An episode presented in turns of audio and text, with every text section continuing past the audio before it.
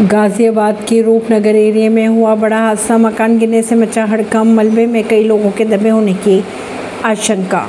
गाजियाबाद के लोनी कोतवाली क्षेत्र के रूपनगर एरिया में मकान गिरने से मलबे में कई लोगों के दबे होने की आशंका जताई जा रही है। रेस्क्यू ऑपरेशन चलाया जा रहा है। अभी तक सात लोगों को बाहर निकाला गया है, जिसमें एक की हालत गंभीर बताई जा रही है। अभी तक इमारत के गिरने के कारण का पता नहीं चल पाया। परवीन सिंह, नई दिल्ली से।